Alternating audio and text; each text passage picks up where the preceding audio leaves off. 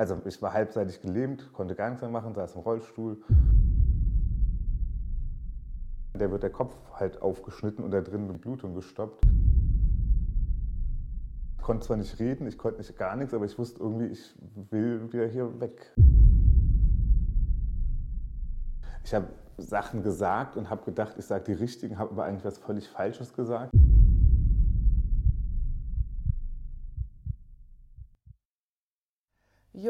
Kreativ, selbstständig. Theoretisch könnte ich das sein. Und plötzlich ging das Licht aus. Bei Paul Scherer aus Berlin gab es eine Hirnblutung. Damals, einfach so, aus dem Nichts. Paul lag im Koma, wurde wach und merkte, dass irgendwas nicht mehr stimmte. Paul war halbseitig gelähmt. Das das muss ein Gefühl sein, dass man wach wird und man kann auf einmal eine Körperhälfte komplett nicht mehr bewegen. Unvorstellbar.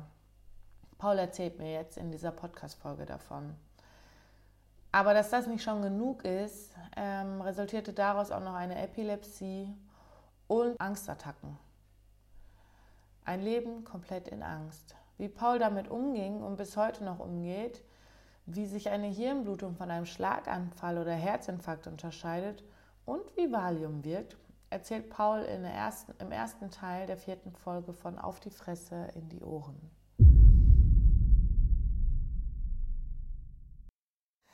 Ja, also du hast erzählt, du hattest eine Hirnblutung. Wo, wie ist das passiert?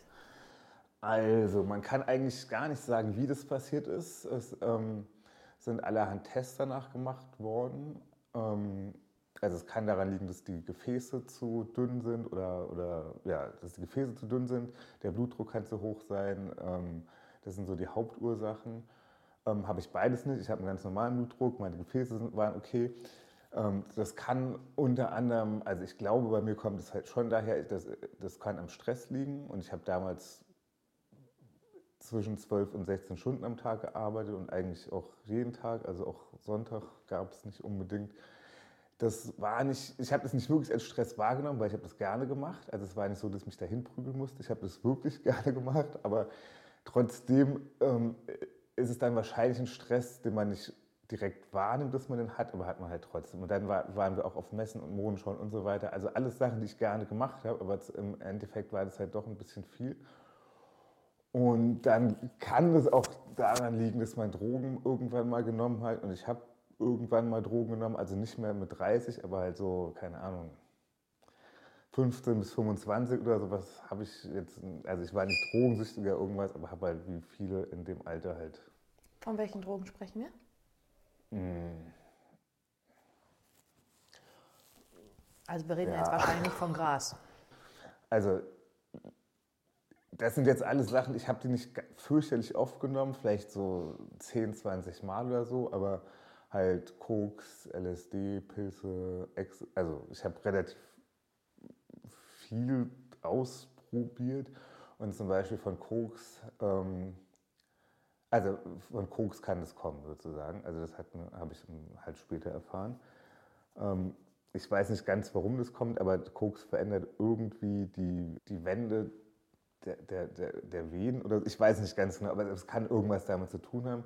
Also man weiß halt nicht, ob es das ist und ich glaube, das war eher eine Kombination aus allem. Also das kann von sehr viel Stress kommen, das kann auch, ähm, ja, von, es kann auch daher kommen, dass man direkt Drogen nimmt, das weiß man nicht, also das war halt aus der Vergangenheit, aber ähm, ja, aber im Endeffekt hat man nicht rausgekriegt, was es ist, was eigentlich auch ganz gut ist, weil normalerweise, wenn man einen hat, kriegt man relativ oft dann noch einen und noch einen und so. Also wenn es jetzt an, an den Gefäßen liegt oder am Blutdruck und so weiter, das sind ja eine Gefahr, die weiterhin besteht, es sei denn, man macht, macht was dagegen. Also gegen Blutdruck kann man ja zum Beispiel was machen, ähm, gegen zu dünne Gefäßwände kann man gar nichts machen und ähm, deshalb äh, war das eigentlich ganz gut, dass die nicht rausgekriegt haben, wo es herkommt. Und ähm, ich habe auch seitdem keinen mehr gekriegt.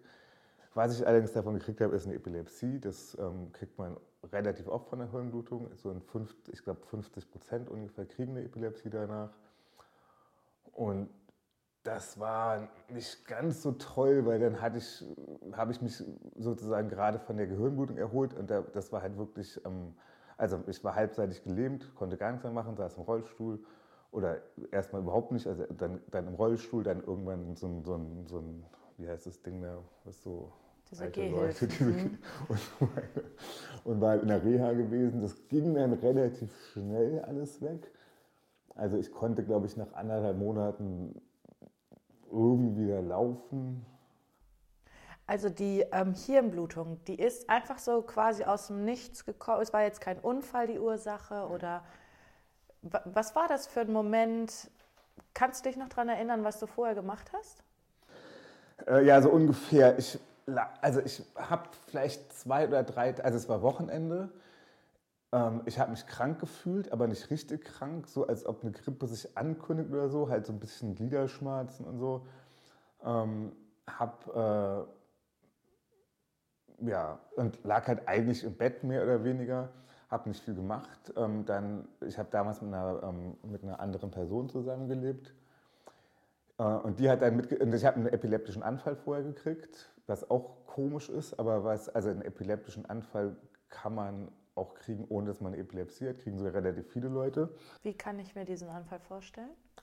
Also du, also du fällst halt um, also du fällst um, also es gibt verschiedene Epilepsieanfälle. Ich habe ein Grand Mal, das ist sozusagen das, das, wo man wirklich ohnmächtig wird und zuckt und so weiter. Es gibt ein Petit Mal und dann gibt es noch andere irgendwelche Sachen, wo man nur kurz einschläft oder so. Ähm, das ist halt, man, man fällt hin, also egal was man macht, man fällt hin, man, man zuckt halt sozusagen, also hat spastische Anfälle sozusagen eine Minute lang, atmet eine Minute lang nicht. Ähm, und es kann halt sein, dass man sich dabei ähm, irgendwie verletzt, weil man fällt halt, wo man ist, halt um, also so innerhalb von, von einer Sekunde oder so. das wird besser, also mittlerweile habe ich eine Aura, also ich weiß, man nennt es Aura, das hat jetzt nichts mit äh, Esoterik oder so zu tun. Das ist, wenn man vorher merkt, ähm, dass ein Anfall kommt, merke ich mittlerweile. Und ich merke das so eine Minute vorher. Ich, ich kriege jetzt keine Anfälle mehr, aber also die, die letzten Male, als ich einen gekriegt habe, habe ich es gemerkt, dann legt man sich halt hin, egal wo. Das ist auch sehr unangenehm. und dann weiß man, jetzt kommt es gleich und liegt auf dem Boden und wartet halt darauf. Ähm, ja, nicht schön, aber besser als man fällt irgendwo um. Also ich kann halt nicht zum Beispiel, äh, also was Sachen sind, wo ich mir vorher schon Gedanken gemacht habe. Man kann ähm, umfallen, ähm, in der U-Bahn kann man umfallen oder irgendwas. Und da gibt es auch ein paar, ähm, ein paar ähm, Berichte, dass Leute, Leute das hatten, sind auf die Gleise gefallen, irgendwann die gerettet und so weiter. Aber das, das kann halt alles passieren, aber es kann auch sein, dass keiner rettet und ähm, die U-Bahn bremst nicht so schnell. Das, ist, das kann mir halt nicht mehr passieren und ähm, ich bin mittlerweile auch medikamentös so eingestellt, dass, ähm, dass ich eh keinen Anfall mehr kriege, also zur Zeit jedenfalls nicht. Das kann sich auch irgendwann wieder ändern. Aber ich nehme das Medikament jetzt ähm, bestimmt schon zehn Jahre und es hat sich, ähm, es hat sich nicht verändert. Ich habe eigentlich keine Nebenwirkungen von dem Medikament. Ähm, deshalb hoffe ich, das bleibt auch so. Es kann auch sein, dass es irgendwann wieder ähm, nachlässt. Oder kann man entweder höher dosieren, das ist das Erste, was man macht, oder man muss das Medikament wechseln. Was ich nicht gut finde, also ich habe vorher schon zwei Medikamente genommen. Erst, die haben beide nicht geholfen, dann habe ich eine Kombination aus den beiden Medikamenten genommen. Die haben geholfen, da waren aber die Nebenwirkungen sehr stark. Also ich war permanent müde, ich habe permanent Fressanfälle gehabt, ich habe ähm, hab, äh, hab Haare verloren und also äh, so durchweg alles, was man kriegen kann. Dann, deshalb habe ich gewechselt und jetzt nehme ich Kepra, also Levitiracetam. Und damit komme ich gut klar. Viele Leute haben davon starke Nebenwirkungen, aber mir glücklicherweise nicht. Und ja, ich weiß jetzt gar nicht, wo ich gerade ähm, war. Ja, was das, nee, schlimm. was das für ein Moment war, als dann die Hirnblutung kam. Also du warst zu Hause, hast du gesagt, dein mhm. damaliger... Dein also, war eine Frau, also ich habe mit einer Frau zusammen gewohnt, aber ähm, jetzt, also wir haben einfach zusammen gewohnt, es war mehr, mehr oder weniger eine Zweck-WG. Ähm, ich habe einen epileptischen Anfall gekriegt, die hat einen Krankenwagen gerufen, die haben mich ins Krankenhaus gebracht, die haben das nicht erkannt, dass es ein epileptischer Anfall war, haben mir haben gedacht, ich habe Herzrhythmusstörung, also haben mir völlig falsche Medikamente gegeben. Ähm, dann kann, ich kann mich an die Zeit nicht mehr erinnern, aber da haben mich ein paar Leute besucht im Krankenhaus. Ich habe auch ähm, mehrfach, oder ich habe zumindest einem Arzt gesagt, dass mein rechter, mein, also meine rechte ähm, Körperhälfte mir wehtut, also am Fuß, im, im, Knie, im Ellbogen und so weiter. Das ist eigentlich ähm, ein sicheres Zeichen dafür, dass man einen Schlaganfall kriegt, also Hirnblutung oder Herzinfarkt. Das hat der Arzt aber nicht gewusst und ich wusste das damals auch noch nicht. Und der hat nur gesagt, ach, geht vorbei. Und dann, dann war ich, glaube ich, auch kurz zu Hause und dann war ich wieder im Krankenhaus. Ja, aber da kann ich mich nicht mehr daran erinnern und nachts kam halt die Gehirnblutung, da kann ich mich gar nicht daran erinnern. Und ähm, ich bin dann ins, äh, nach Friedrichshain ins Krankenhaus gekommen, weil ähm, die keine Neurologie haben im Prenzlauer Berg. Also es bringt jetzt eh nichts, dass ich mit einer Epilepsie da hinkomme, weil also die brauchen halt Neurologen, um überhaupt was zu erkennen, aber die, die haben nicht mehr Egal. Dann war ich in Friedrichshain, das war ein gutes Krankenhaus. Das hat mir auch, ähm, man hat sonst bei einer Gehirnblutung immer die eine Seite aufgemacht, um es zu stoppen. Macht man jetzt noch ganz selten, hat der auch nicht bei mir gemacht, zum Glück. Also, ähm, also weil das richtet meist, also das richtet halt Schäden an, der wird der Kopf halt aufgeschnitten und da drin äh, die Blutung gestoppt. Der meinte, das ist okay bei mir, das wird sich von alleine wieder schließen, hat es auch irgendwann. Und dann lag ich, glaube ich, vier Wochen in dem Krankenhaus. Dann war ich, glaube ich, drei Monate ungefähr in der Reha in Altspandau. Und ich weiß nicht ganz, aber ich wollte halt, also alle haben ja auch gesagt, so, ich kann meinen Beruf aufgeben, ich kann alles aufgeben, ich muss in ein Erdgeschoss ziehen und ähm, ich kann nicht mehr laufen, ich kann gar nichts mehr. Wer sagte das? Ärzte, Krankenschwestern, alle Leute haben mir das gesagt. Nicht besonders motivierend. Nee, machen die aber oft. Also ich habe auch mit anderen Leuten gesprochen, die auch andere Krankheiten haben. Die machen das wahrscheinlich, damit, ähm, äh, damit man dann nicht sagt, der hat mir gesagt, es wird so und so und es geht einem dann schlechter hinterher und man zeigt die an. also ich glaube, das hat was damit zu tun, dass man die nicht anzeigt. Oder ja, aber der Umkehrschluss ist ja jetzt auch nicht besonders geil, ich, oder? Also ich finde es überhaupt nicht geil, aber, aber das war halt so. Wirklich jeder hat mir das erzählt. Ähm, dann habe ich gesagt, so, ihr könnt mich mal, ich komme wieder, also ich werde wieder. Mein, ja, aus irgendeinem Grund war mir relativ schnell klar, ich konnte zwar nicht reden, ich konnte nicht gar nichts, aber ich wusste irgendwie, ich will wieder hier weg. Ab wann konntest du nicht mehr reden? Ja, danach, also. Direkt nach der Hirnblutung oder? Ja, ja, ja. erstmal, ich war eine Woche lang im künstlichen Koma gewesen ah, und dann. Okay. Ähm, also künstliches Koma einfach, weil es dann besser heilt. Also weil man keine anderen Sachen mehr macht, außer zu heilen. Das ist, ähm, deshalb wird man halt in künstliches Koma versetzt. Oder wurde ich. Und Wie ist das, wenn man im künstlichen Koma ist? Wie kann ich mir das vorstellen? Also ich weiß gar nichts darüber. Ähm, ich bin auch auf kein weißes Licht zugegangen oder irgendwas. Das sind ja so Sachen, die man hört. Also ich weiß gar nichts davon. Ich weiß einfach nichts davon. Du weißt es jetzt nicht mehr, weil es schon so lange her ist oder schon direkt danach? Nein, nein, auch danach wusste ich das nicht. Ich, also an dem Tag, also ich kann mich nicht daran erinnern, dass ich im Krankenhaus im Prenzlauer Berg war. Also das weiß ich nur über Leute, die mit mir da waren oder ähm, Arne, die mich da eingeliefert hat und so. Also an den Tag kann ich mich überhaupt nicht erinnern. Ähm, auch nicht, äh, und ins, ins künstliche Koma kann ich mich auch nicht erinnern. Also da habe ich wirklich überhaupt keine Erinnerung dran dann kann ich sagen, dann kann ich mich wieder erinnern. Das kam halt langsam sozusagen. Ähm, das, also zum Beispiel, du magst jetzt ja auch, ich habe also ich Probleme zu reden. So manchmal habe ich Probleme. Zum Beispiel jetzt habe ich gerade Probleme, weil das irgendwie, weil ich, weil das wichtig ist und das ist noch eine Nachfolge von der Gehirnblutung. Das ist nicht immer.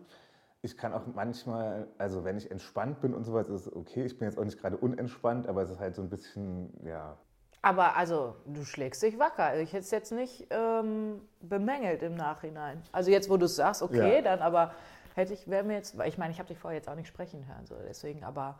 Also davor konnte ich relativ schnell reden und relativ viel reden und auch ohne, also und auch klar reden. Und jetzt mag ich halt, ähm, manchmal vergesse ich irgendwie Sachen, die ich, ich fange einen Satz an und höre mit dem anderen auf und sowas.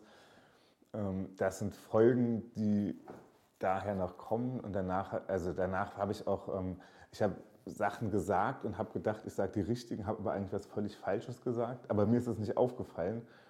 Und ähm, anderen Leuten ist es aufgefallen. Ich bin ja teilweise recht wütend geworden, weil, weil die, die haben, also die haben einfach nicht, nicht, also ich dachte, ich sage das, sage aber was völlig anderes. Dann hatte ich halt eine Logopädin und sowas alles. Also, und ähm, Kranken, nein, nicht Krankengymnastik-Leute, die mir irgendwie wieder gezeigt haben, wie ich irgendwas bewege. Dann musste ich lernen, mit rechts wieder äh, ähm, zu zeichnen. Und also ich meine, Zeichnen habe ich danach selber gelernt. Eigentlich war es so, ich konnte ganz viele Sachen gar nicht mehr. Also ich konnte nicht. Was, was war dein Beruf denn vor der Hirnblutung? Ja, Modedesigner. Und der war danach auch noch Modedesigner.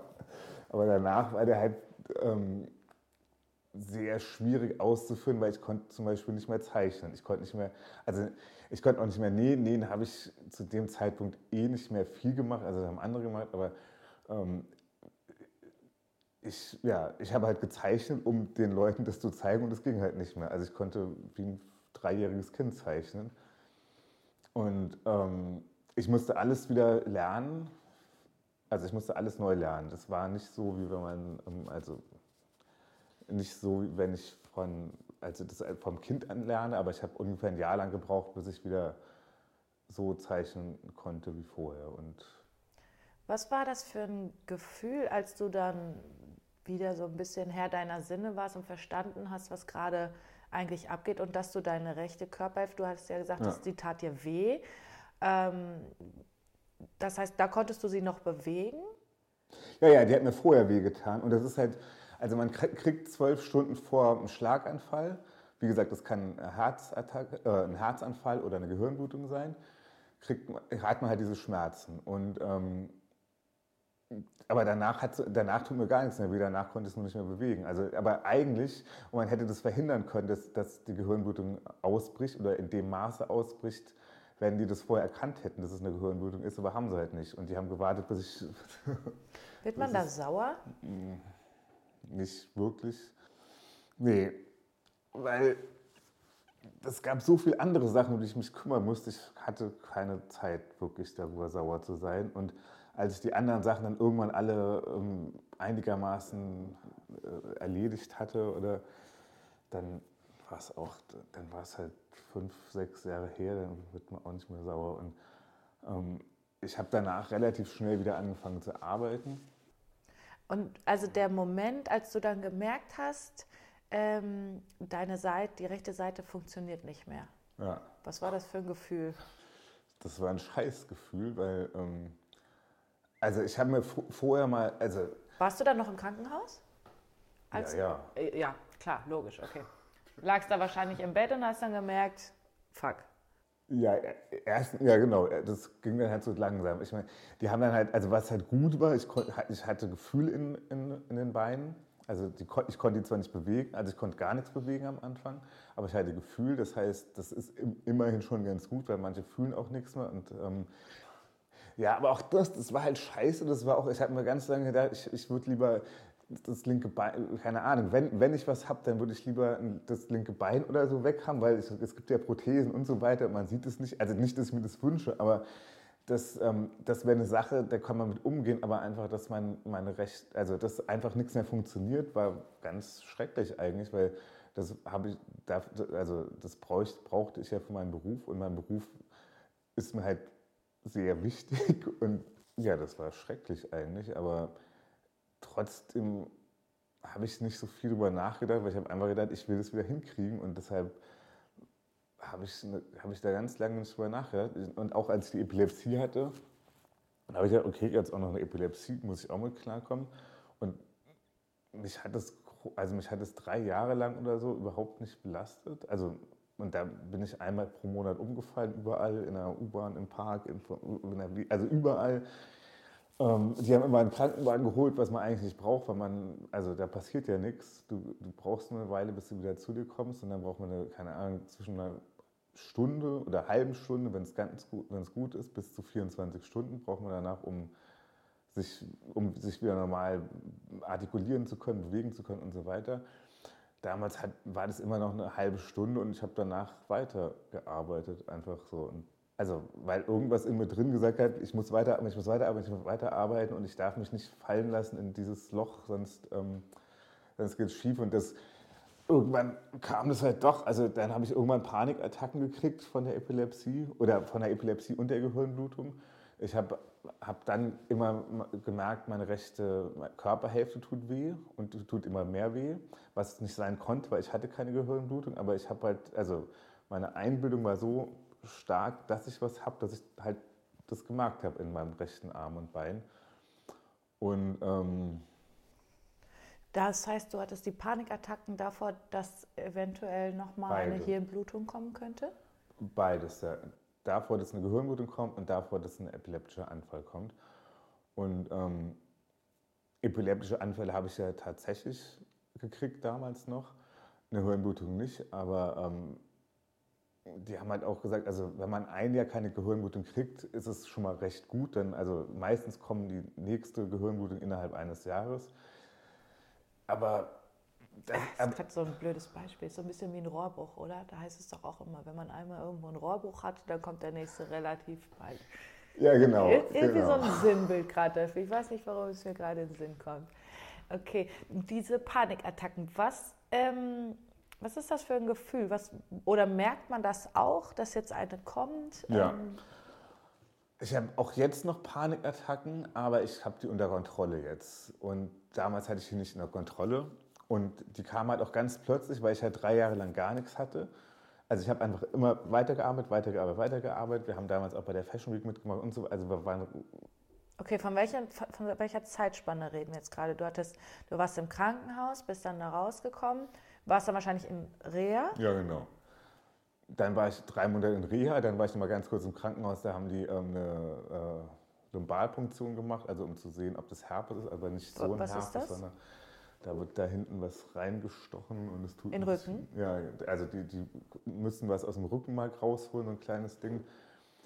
Und ähm, dann konnten die halt feststellen, dass ich kein Herpes hatte, aber also das hat nichts mit dem Mundherpes zu tun, ist nur irgendwas ähnliches. Da hätte das auch herkommen können, war es aber halt auch nicht. Und dann, ja, danach bin ich wieder zur Arbeit gegangen und dann halt dann konntest du deine rechte Seite wieder bewegen? Ich also ich konnte dann wieder laufen. Das, also, Nach drei Monaten? Ja. Also hat auch niemand geglaubt, aber war so. Und ähm, im Rollstuhl dann, dann diese Gehhilfe und dann wahrscheinlich Krücken, weiß ich nicht mehr genau. Und dann halt ähm, jeden Tag ähm, halt mit Krankengymnasten und also da gab es ein paar Kurse, was man machen musste. Dann habe ich eh gedacht, äh, so ich muss einfach laufen, laufen, laufen. Bin da irgendwie hinten rum aus dieser Klinik raus und da in Altspandau und irgendwann, also ich bin den ganzen Tag einfach nur gelaufen. So einfach, weil ich dachte, ich muss, muss einfach wieder, also ich habe ja ganz lange gehinkt auch, weil das halt nicht richtig funktioniert. Auch ganz lange, also habe ich also mit links bewegt, also man bewegt den Arm ja, also im Gegensatz zum Bein. Und das ging auch nur mit links und mit rechts nicht. Also das, das waren halt, ich konnte, konnte mich wieder bewegen, aber ich habe halt gemerkt, dass es funktioniert ganz viel noch nicht so, wie es soll. Und bin halt einfach nur gefrühstückt, habe halt die, diese, ähm, diese Kurse da gemacht. Ansonsten bin ich gelaufen, gelaufen, gelaufen, gelaufen, gelaufen. Und das war halt auch gut gewesen. Das war irgendwie, ich glaube, die Gehirnblutung war im März oder sowas. Und das war dann auch Sommer, wo ich, also war ich in der Reha und danach habe ich wieder gearbeitet. Und dann habe ich auch, also ich habe halt die Entwürfe über meine alten irgendwie drüber gezeichnet und so. Und also ich konnte auch so wieder arbeiten, dass man das nicht gesehen hat, aber ja, das war nicht schön. Und irgendwann ging es halt wieder. Was, was halt trotzdem ist, ich meine, also mein Nervenkostüm ist einfach, hat darunter gelitten sozusagen. Ich ähm, ich kann nicht mehr, also 16 Stunden am Tag arbeiten, jeden Tag geht nicht mehr. Ich merke irgendwann, wenn ich jetzt nicht aufhöre, dann wird es schlimmer. Und ähm, ich habe auch dann, also ich habe einen Burnout gehabt, ganz schlimm, ich konnte gar nichts mehr machen. Also das war dann auch nach sechs, sieben, äh, weiß ich, ja doch sieben Jahre später oder so, habe ich, hat all das sich halt gerecht, was ich davor einfach unterdrückt habe, nämlich ähm, was man eigentlich nach einer Krankheit macht, sich langsam wieder einzufinden in das Leben, war halt andersrum bei mir. Ich finde es trotzdem gut, dass es andersrum war, weil ich habe relativ viele Sachen schnell wieder gelernt und musste halt den Preis dafür dann irgendwann zahlen. Und das war auch nicht schön, aber ich meine, man muss halt irgendwie daraus kommen. Aber wie gesagt, ich finde es trotzdem gut, weil ich habe halt einfach gewusst danach, ich muss weitermachen und die können mir alle sagen, was sie wollen. Ich ähm, werde wieder Also ich werde wieder ich werden und nicht, nicht, nicht ich werde jetzt nicht behindert sein. Und ich bin auch irgendwie behindert. Ich habe auch einen Behindertenausweis und so, aber. Ähm, Wie viel Prozent sind das? Also 60, das ja, ist halt. Also, es ist eigentlich gut, wenn man staatliche Sachen zur Hälfte kriegt und das war's. Also, eigentlich viel hat man da nicht von, aber. Und einen Parkplatz. Aber du musst gehbehindert sein, dann kriegst du einen Parkplatz. Also, eigentlich kriege ich gar nichts. Ist, ähm, ich kann auch nicht umsonst U-Bahn fahren und alles Mögliche, was man ja kann, wenn man ähm, auch, ich glaube, wenn man gehbehindert ist. Also das bringt mir nicht so viel, ist auch nicht so wichtig. Ja. Die ähm, Panikattacken, die kamen ja dann nach wie vielen Monaten? Nee, die kamen nach Jahren, also nach, nach drei Jahren vielleicht fing das so langsam an. Das heißt, meinst du vorher hast du das auch unterdrückt? Die Angst? Ähm, ich habe das halt nicht gemerkt. Ich kann jetzt, also ich habe das nicht bewusst unterdrückt, aber ähm, also ich denke, mein Körper war halt generell in so einer, also in einer sehr langen Zeit, um darüber hinweg zu gucken oder sich um die Sachen zu kümmern, um die er sich kümmern muss. Und der hat halt sehr lange alles andere weggedrängt. Dass ich Angst hatte, dass ich nicht mehr konnte und so weiter, das war alles ganz tief unten drunter. Und das, und das ließ sich dann irgendwann nicht mehr aufhalten und dann kam das halt richtig raus. Und dann da, da hatte ich so fürchterliche Panikattacken gehabt, dass ich konnte gar nichts mehr. Ich wusste nicht, was ich machen soll. Ich habe also das Einzige, was ging, war, wenn ich zu Hause war, mich ins Bett gelegt habe. Ich wusste im Bett, wenn ich umfalle, falle ich halt ins Bett. Also damals hatte ich auch keine Aura gehabt, also ich habe das nicht gemerkt vorher. Und ähm, da ging es, ansonsten ging es aber gar nicht. Und ich habe die gekriegt, wenn ich irgendwo in Berlin unterwegs war, habe ich das gekriegt. Manchmal war es nach einer Viertelstunde wieder weg, manchmal hat es ewig gedauert. Und, ähm, Wie kann ich mir das vorstellen? Was ist dann mit dir passiert? Das lässt sich schwer erklären, aber man kann sich das, also das ist eigentlich nur Verstärken von der Angst. Und eine Angst ist ja natürliche Reaktion auf gewisse Sachen.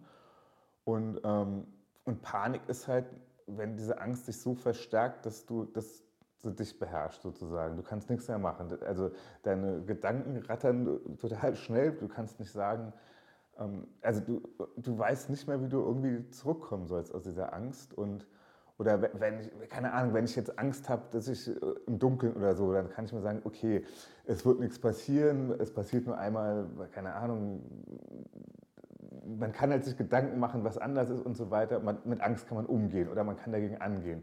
Und bei Panik geht es halt nicht, weil alles dreht sich total, also deine Gedanken sind so auf so einer Überholspur sozusagen, dass nichts, mehr geht. Es ist nur bang, bang, bang, bang. Du hast halt fürchterliche Angst, man kann nichts machen dagegen. Und dann irgendwann ging das, dann habe ich halt was dagegen gemacht. Es ist irgendwie total albern, aber das hat funktioniert bei mir. Mir hat eine Frau, die Psychologin ist, gesagt, ähm, und dann war das auch, ich habe dann versucht, in irgendwelche Angstzentren oder irgendwas zu gehen. Ähm, und das ging nicht, weil, also die haben alle Ängste behandelt, die, ähm, die keine wirkliche Ursache haben. Und meins hat ja eine Ursache. Ich habe ja schon vor, vor einer Epilepsie Angst gehabt, die ich ja durchaus gekriegt habe. Ähm, und ich habe auch von der Gehirnblutung Angst gehabt, die ich ja auch hätte kriegen können. Also es gab ja schon Sachen, weswegen ich Angst habe. Das ist jetzt nicht so etwas wie eine soziale Angst oder sowas. Darüber gingen diese ganzen Gruppen und die haben alle gesagt, ja, tut mir leid, aber wir können Ihnen da nicht helfen. Und das ist, ja, und dann hat irgendwann mal einer gesagt, ich soll diese Angst zusammenpacken und zu so einem kleinen Ball machen und mir dann so in die Tasche stecken. Und ich fand es nicht gut, wenn ich in die Tasche stecke, sondern ich habe mir halt vorgestellt, ich schmeiße sie so hinter mich weg. Und das hat also das ist total simpel, aber das hat funktioniert und ähm, ich bin auch Fahrrad gefahren danach. Also ich bin sofort äh, relativ schnell wieder aufs Fahrrad umgestiegen und das war halt auch, ich bin so, ich habe damals im Prenzlauer Berg gewohnt, ich musste am Alex diese vierspurige Straße langfahren und so und manchmal habe ich das da gekriegt und das war halt, ähm, ja und dann ging es immer, dass ich mir gedacht habe, ich würde zusammenschmeißen, es hinter mich und dann war die Angst nicht weg oder die Panik nicht weg, aber ich halte die unter Kontrolle sozusagen. Und jetzt ist es auch,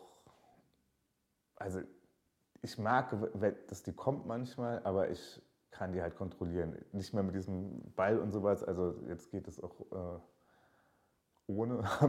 also ich muss mir nichts mehr vorstellen, was ich damit mache. Aber ich habe die irgendwie unter Kontrolle jetzt. Aber weil ich lange genug damit umgegangen bin, weiß ich irgendwie, wie ich das, das ist nicht wirklich dass es, ähm, dass es Einbildung ist und ich muss halt einfach abwarten, bis, bis die vorbeigeht. Aber das ist auch, wenn ich zum Beispiel, wenn, ähm, ich merke zum Beispiel, wenn mir Arbeit zu viel wird, sozusagen, wenn ich ähm, und wenn mir Arbeit zu viel wird, fangen Panikattacken, also dann kommen Panikattacken öfter und ähm, das sind auch keine Panikattacken, die mich wirklich, ähm, die so schlimm sind wie früher, aber das heißt halt, ich mag, also meine Nerven werden schwächer sozusagen.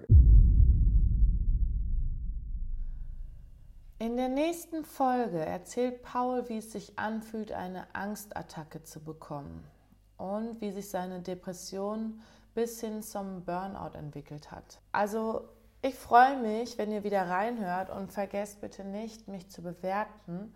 Abgesehen davon, dass ich echt neugierig bin wie ein kleines Kind, wie ihr diesen Podcast findet, ähm, hilft es mir auch einfach Reichweite zu bekommen für diese ganzen Tabuthemen, die wir hier ja in den ganzen Folgen bisher bearbeiten. Weil ihr könnt euch echt nicht vorstellen, wie schön es ist, Nachrichten von euch zu bekommen, dass jemand seinen Mut zusammengefasst hat, über seine Geschichte zu reden, ob öffentlich oder mit seinem Umfeld oder mit einem engen Kreis. Ähm, auch das erfordert einfach unfassbar viel Mut. Und ähm, ja, dazu hat teilweise dieser Podcast halt beigetragen. Und ähm, ja, gemeinsam können wir halt schaffen, anderen Mut zu machen, indem wir eben halt diese Reichweite kreieren.